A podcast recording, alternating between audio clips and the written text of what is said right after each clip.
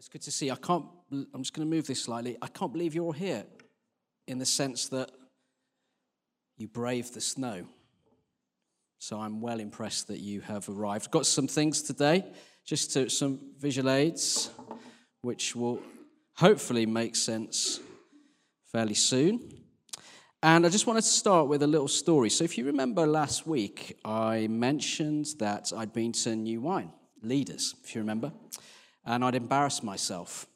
And I don't know whether you've ever had a moment where you suddenly realize you're of a certain age. Well, that happened when I took a picture, trying to be subtle, and the flash went off, and I embarrassed myself because Luke looked at me like I was old and I didn't know what I was doing. If you remember, he offered kindly to show me how to use my phone. I'm very, very grateful. Well, I feel the Lord has vindicated me, because this week we went to Rotherham. Thank you.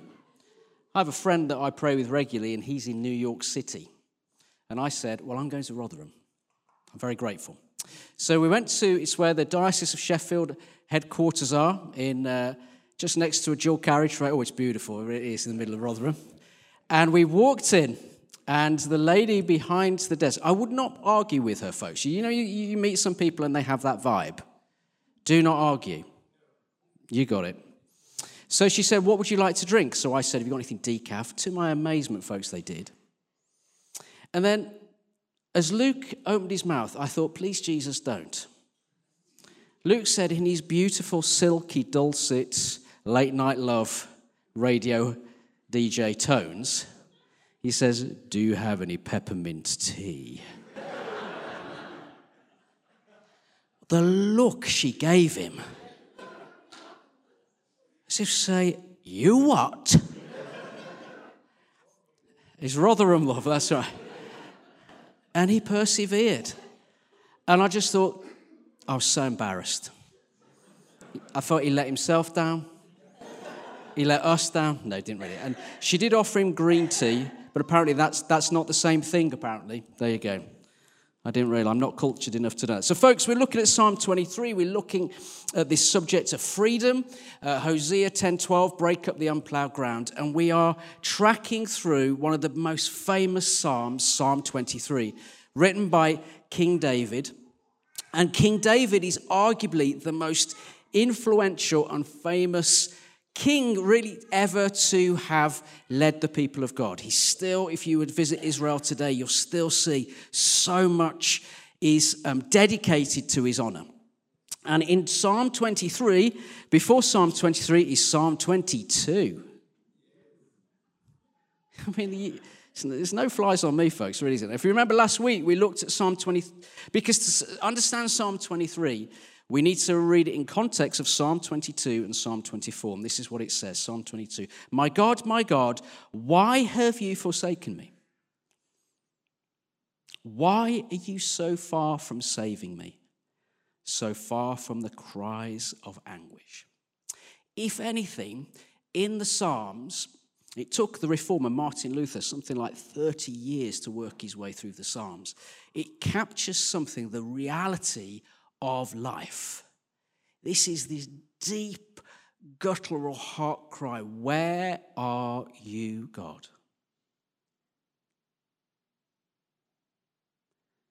It's a question that, that we all ask at some point. God, where are you? The question of suffering is the, one of the most posed questions of people object to Christian faith. It's the it's the thing that when it when it comes in our lives that that that, that can make or break faith.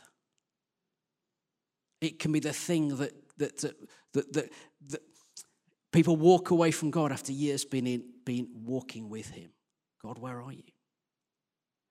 And yet, in the middle of Psalm twenty-three, there is this deeply personal. The Lord is my shepherd. And last week we posed that question, is he your shepherd? I lack nothing. He makes me lie down in green pastures. He leads me beside quiet waters. It's this deeply beautiful, personal experience that David has had of God in the desert place. And the desert, we know from the where God's people have, have left the confines and slavery of Egypt, have, have traversed with him in the desert. The desert is a place of pain. The desert is the place where our weaknesses are exposed. It's the place where our fears get revealed. It's the place where everything that we once held on to, the things that have identified us, the things that have given us security, the things that we have worshipped, the things that we've built our foundations on, it all gets exposed in the desert. It is, it is hot, it is arid, it is unpleasant. No one wants to be in it, but God always uses it. And God, as God uses it, those painful parts of life, he fashions us to become like his son. And at the end of Psalm twenty-four, there's just a couple of verses. It says this, verse seven, lift up your heads, you gates. Be lifted up, you ancient doors, that the King of glory may come in. Just listen to verse eight. It says this, who is this King of glory? The Lord strong and mighty, the Lord mighty in battle. Then he goes on to say, lift up your heads, you gates. Lift them up, you ancient doors, that the King of glory may come in. Who is he, this King of glory? The Lord Almighty. He is the King of glory. So what we see is, is David has gone from questioning God's presence. Where are you? God, where are you? And then in Psalm twenty-three, in the middle of the valley, he experiences that God is actually present with him to such a degree that in Psalm twenty-four, he's beginning to articulate how powerful God really is. So how is it that David's heart cry, which is now the, the extent of God's power, how can he, how is it he can say that? What are the experiences that lead him, lead his heart to cry out in absolute praise? You are powerful. What is the thing that does that for him? And I believe that is in verse four of Psalm twenty-three. So we're going to read the whole of Psalm twenty-three again. It's just six verses. It's it's not long, and it's and it's a psalm that it is good, I think, to read over and over and over again, because it is deeply rich and deeply profound. Listen to these words. I think they may appear on the screen. The Lord is my shepherd. I lack nothing. He makes me lie down in green pastures. He leads me beside quiet waters. He refreshes my soul. He guides me along the right paths for his name's sake. Listen to verse four. It's what we're going to think about today. Even though I walk through the darkest valley, I will fear no evil, for you are with me. Your rod and your staff, they comfort me. You prepare a table before me in the presence of my enemies. You anoint my head with oil. My cup overflows. Surely your goodness and love will follow me all the days of my life. And I will dwell in the house of the Lord forever. Amen.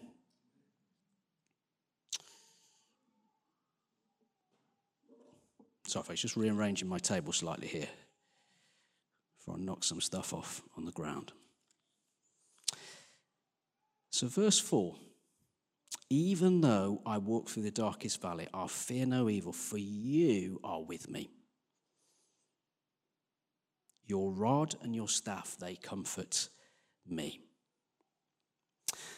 Now, there is some debate, scholars get quite exercised about whether the darkest valley here is sometimes known as the valley of the shadow of death. And what David is describing here is the Judean desert. And it is describing traveling from Jerusalem to Jericho.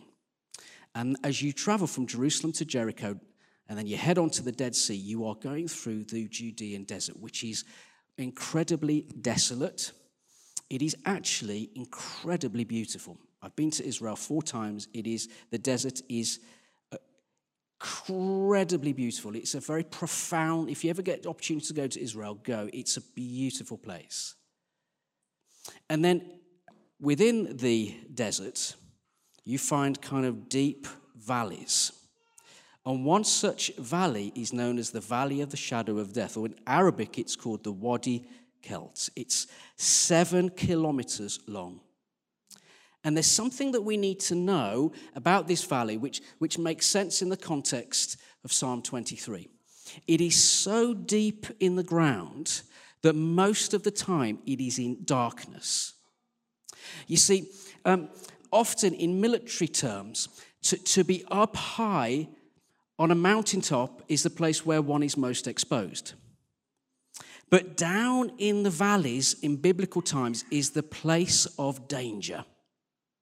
And here's the reason why.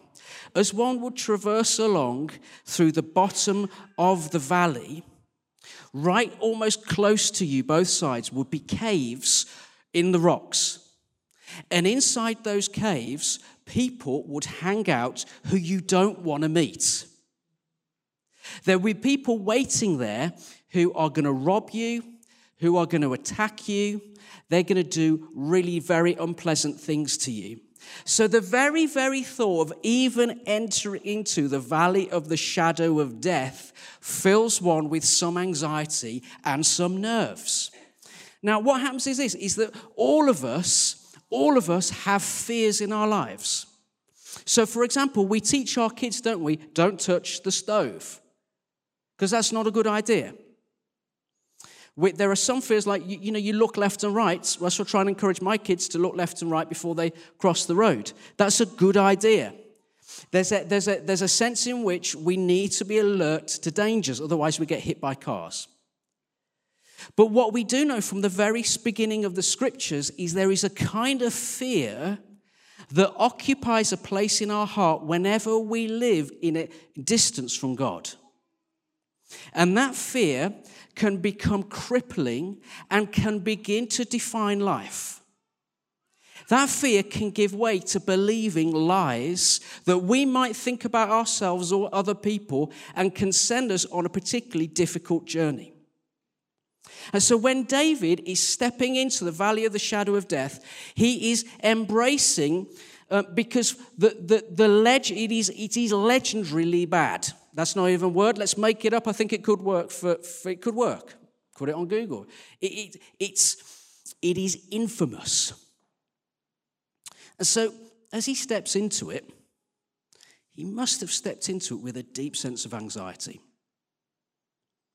When I lived in London, before, when Clarissa and I were courting, going out, before we were engaged, Uh, she lived in nursing accommodation right by St Thomas' Hospital, right in the centre of London, which is, you could see the Houses of Parliament for where she lived.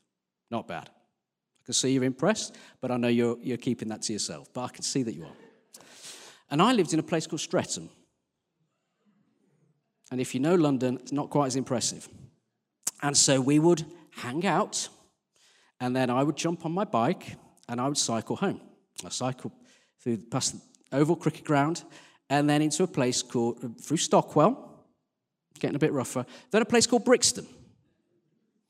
And um, this was twenty years ago, and there were rumours, well, it happened to some friends of mine, that when, when, you, when you stopped at traffic lights, red lights, if any police here, I always affirm stopping at red lights on a bike. It's a good thing to do. But at midnight in the dark, people would grab you and take your bike. And I'd heard stories of this, you know. And so you've heard stories, and if it's other somebody else's experience, you, you, you're cycling along thinking, is this, is this going to be me today? So what would happen is, if there were lots of people hanging around or people would be shouting, I'd get spooked, and then I'd go through red lights thinking, somebody's going to come and get my bike. I mean, they, they probably weren't. They were just crossing a road. But I, but I was nervous. Because the, the, the narrative that I'd heard connected with a fear that was deep within. And so as that fear began to grow, I was anxious. And David is beginning to describe his journey through this deep valley, a place with a serious reputation for violence, the gathering place for the disreputables, where wild animals would, would gather to shelter from the blazing heat of the sun. And you know what really strikes me? The first thing about this, it says, number verse four, it says, even though I walk. Even though. I find in times of extreme challenge, my prayer is, Jesus, get me out of it. Get on the WhatsApp group. Please pray. Need a breakthrough. Please help me. I don't. God is calling me out of this situation. Get me out of it, Lord. It's terrible. Maybe it's a work situation. Maybe it's a family situation. Maybe it's a, it's a, it's a, it's a situation that doesn't match up with your view of how your life should be going. You want out of it. Maybe for very good reason. Maybe it's a terrible situation right now. Maybe it's a situation that you can't talk to other people because they won't necessarily understand. But here's the thing for David, the get, there is no get out of jail. The prayer isn't to get me out of it. He goes through it. And that's amazing because God has revealed to David that he's his shepherd. He's, he's taken him to green pastures. Green pastures sounds amazing. That's just beautiful. We like green pastures. And then he's been led by quiet waters. We love quiet waters. More quiet waters, please, Jesus. That's what we're... And it refreshes my soul.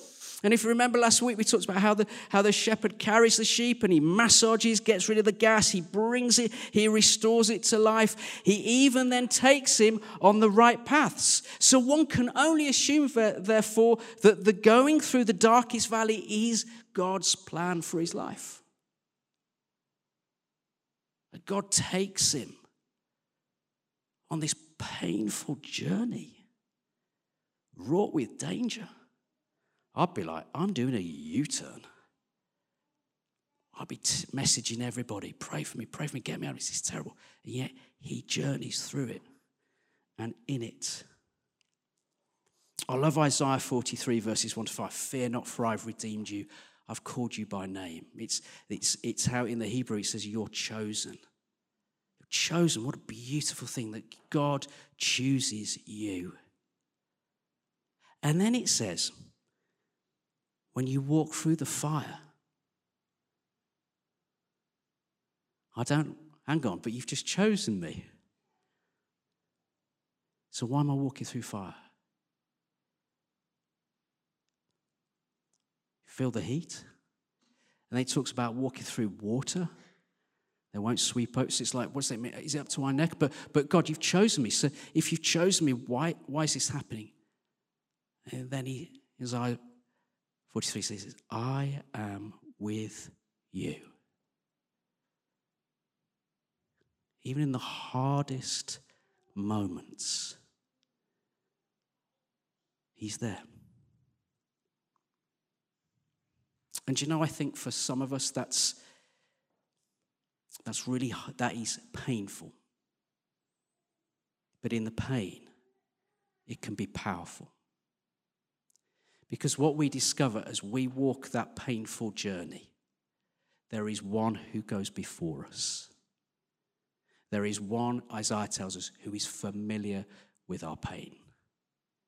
And that means if there is one who's gone before us, there is one who can guide us, who knows us intricately.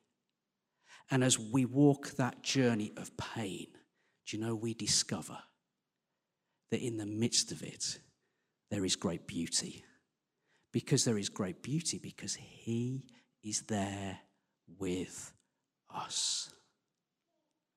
And if he is there with us, he's in it. He will work through it, and he'll redeem it. In middle-class evangelical charismatic Christianity, it's an aspect of suffering that we don't really give a huge amount of attention to, but other traditions in the church do. Other traditions realize that when we walk through the fires and we go through the rivers, rather than being a sign of God's absence and the lack of God's blessing, it actually becomes the place where we encounter Jesus more beautifully and truly than at other times in our life. Nothing grows on the mountaintops, folks. But he is beautifully, powerfully present in the valley. And sometimes what happens is that when we experience hard times, we count ourselves out, where the Father says, come in, because I have something to reveal to you about my Son, which you only experience in the place of pain. And if we walk that journey in the place of pain, we experience something profoundly beautiful about his beautiful, beautiful, the nature of his presence. There's a couple of things.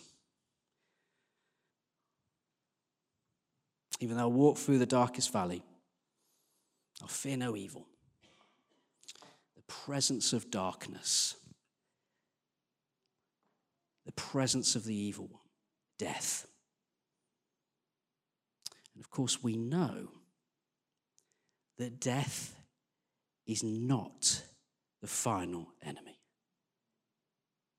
This morning, we announced at nine a.m. a, a dear saint, Pat Reaney, has gone to be with Jesus.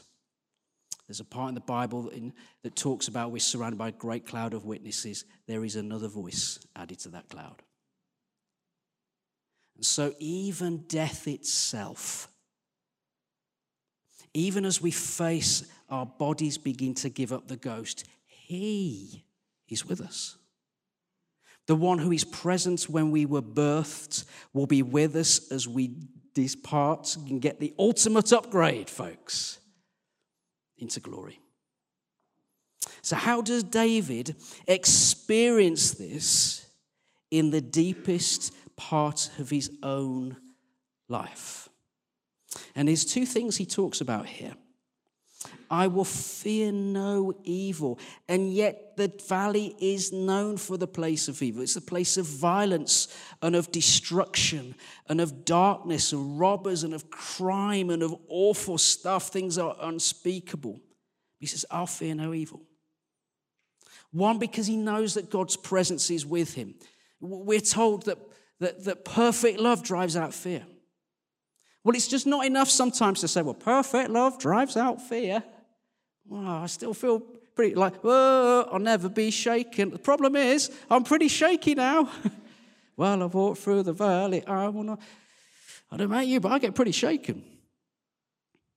Here's David's experience. He describes this. He describes the rod.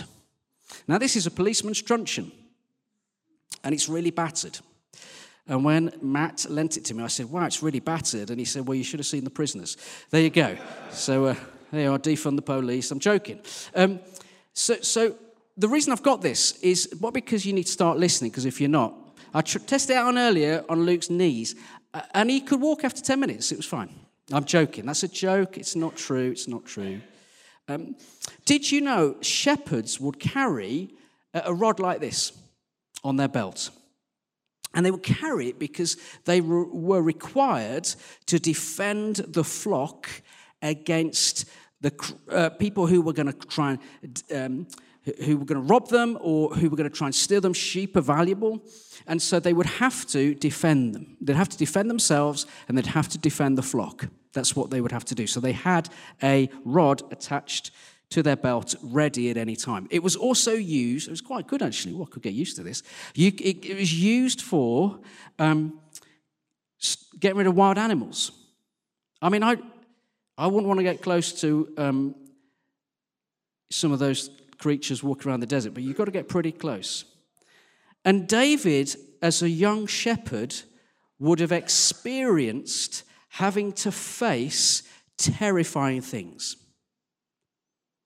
In fact, we know that when he signs up to kill Goliath, take on Goliath, his testimony is in the secret place that God delivered him, protected him from some really terrible things. That's because he would have, even as a young shepherd boy, have been given the rod to defend himself and his flock against attackers. It must have been absolutely terrifying. When I was a vicar in Cambridge, I remember we used to have a local character that would walk into church. And when he walked into church, I did not sing, "Praise Jesus, hallelujah." I used to think, "Oh God, no." And if he wasn't in a very good place, he used to try and throw the sound desk over. And then one day he came in and he was not in a good place. And so he tried to throw the sound desk over. And then he picked up some N I V hardback Bibles and started throwing them around. I don't know if you've ever been hit by an N I V hardback Bible, but they really hurt. And they tried to knock over a pew. And it was like, "Oh no, what do we do?" You want to be welcoming, but it's just like, this is, we've got to encourage him out. And so he didn't take it well. So he's fighting people. And he used to be in the army. Exactly. So so that's not good because he knows what he's doing. And then he used to be a boxing champion. So he's in, he's by the door and he's swinging. We're like, "Oh gosh." Look, encourage him outside. I'm like, "God, please do something." Somebody called the police, and they, well, I don't know, there's only three of them on because of cuts and all that stuff. And so they, they, they're taking it. "Oh, Jesus, what are you going to do? It's, you know, students aren't going to come," and all the fear, "Oh, gosh, people aren't going to come because they're going to be terrified," and all this stuff. And then an Italian man turned up. This Italian guy turns up, and he pushes him to the ground. And he says this, "Do not lay a finger on a man of God." Then he, then he literally helps him up, puts his arms around him, and takes him down the road. We called him the Italian angel. No way, there was an angel. He turned up with a little bag like a meal deal, so I don't know whether that's how angels roll. I don't know. We're not sure. But what I do know is this. At a moment that was terrifying, God turned up. Now, let me tell you why that was really... I hated school. I hated it. I hated it because I was really bullied physically. This guy terrified me. So when he appeared, I didn't just see a scary guy who'd been in the army. I saw the kids who bullied me years before. It's like, "God, why are you allowing this to happen?" And what I realized is that, "God, you protect me." And there was something that God revealed about the nature of his character, of his authority and his power. There's a beautiful part in, I'm going to finish fairly soon. Um, I said fairly. Didn't give a time, folks. There's a beautiful part in Matthew chapter fourteen um, where Jesus is walking on the water. And he says this in verse twenty-eight. "But Jesus immediately said to them, 'Take courage, it is I, don't be afraid.' I love Peter.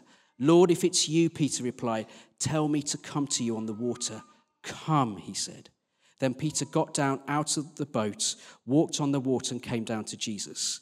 But when he saw the wind, he was afraid and began to sink. And he cried out, 'Lord, save me.'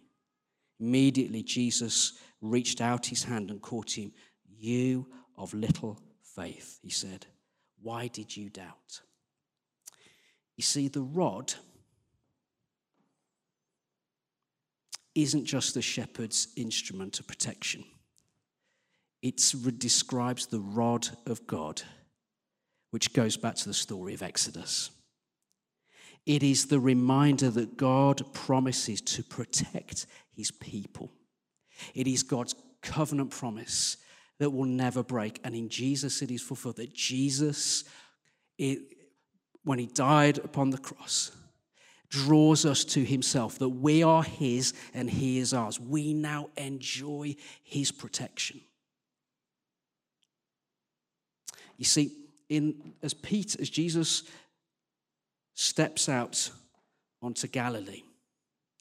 In this story it's dark. It's just before dawn. So it's really, really dark. And as he approaches the boat, the reason they're terrified is because there was a superstition amongst fishermen of kind of um, like a Leviathan and, and kind of ghostly characters from the sea. So there was a fear and anxiety. So the first thing they do when they see Jesus is they're not full of faith, they're full of fear. and think, oh no, this is it. It's the end times. He's coming to get us. It's a ghost. And actually what happens is that, is that Jesus calls Peter to step out. And here's the thing. In the face of the battle, in the face of walking through the darkest valley, with God as protector, our response as is Peter's is to look straight at him. You see, our fears, if we feed them, will grow to all disproportion. But the way that we counter those fears, the way that we remove their power and their lies, is to look to Jesus. And to some people, that is, whoa, shake it up, up, up, up, is going of it large. But for some, it is just starting the morning with this saying, God, I am yours and you are mine. It's going to be in your presence. Part of the power, the rod, is our is worship. It is a weapon, folks. It's also, and when I say this, people get guilty. As a disciple of Jesus, we have to wrestle with our relationship with the Scripture. Like, is it part of our daily journey or not? Because Jesus, when he is in the desert, he battles with Satan using Scripture alone. So Scripture is the weapon that God gives us to fight the lies and to fight the flaming arrows of the enemy. And so the question I ask is for every disciple is, what extent is the Scriptures and do they shape us?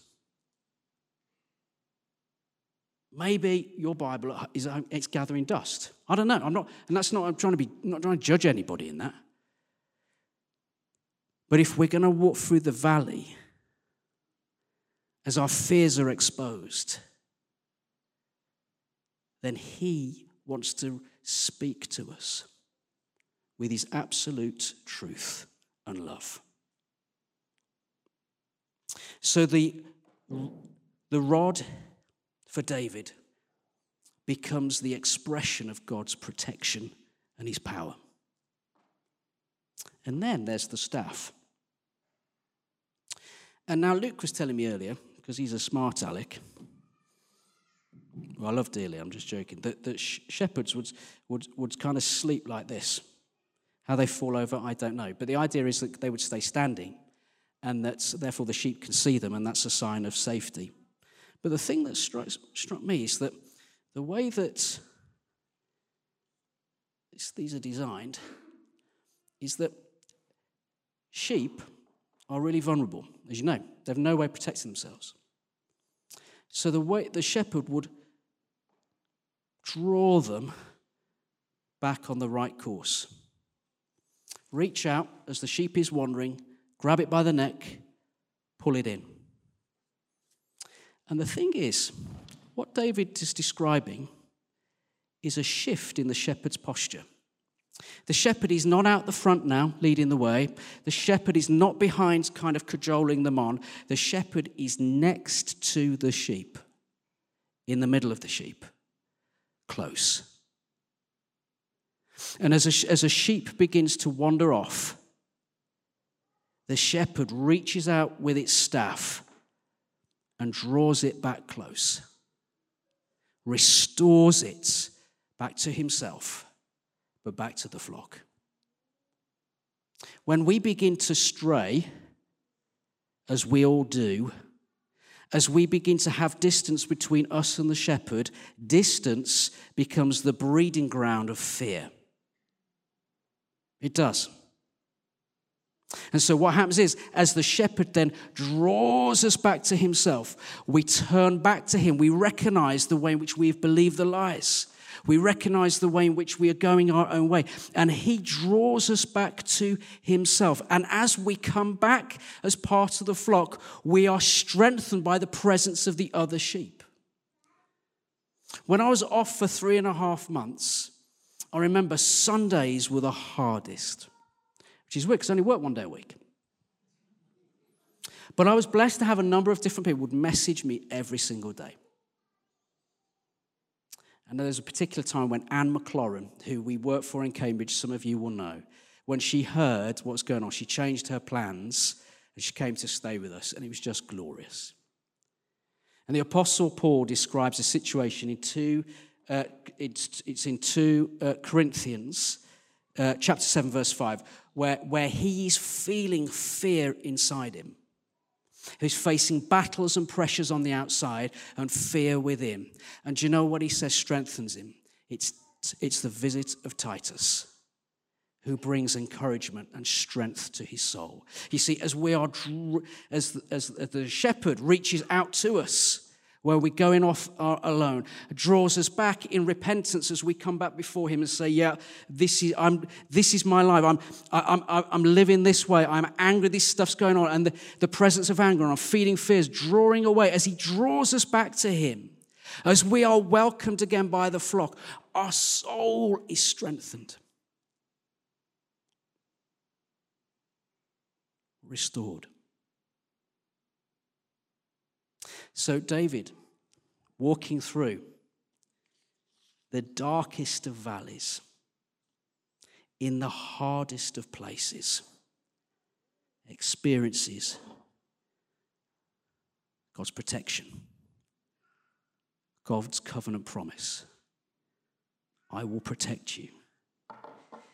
He experiences the forgiveness and restoration of the shepherd's heart, who draws him back close to the flock, experiencing the Father's embrace, the covenant sign that Israel would be God's son, God's children, and that we, as we walk through the valley, do it with the one who knows us, the one who loves us, the one who restores us, and the one who redeems us. And if you're in the deepest, darkest valley right now, there is one who has been there and redeemed it on the cross. And when you go through it, you don't go alone. You go with him. And if he's in it, in his, by his presence, he will walk you through it. And if he walks you through it, he will use it. Let's pray, shall we?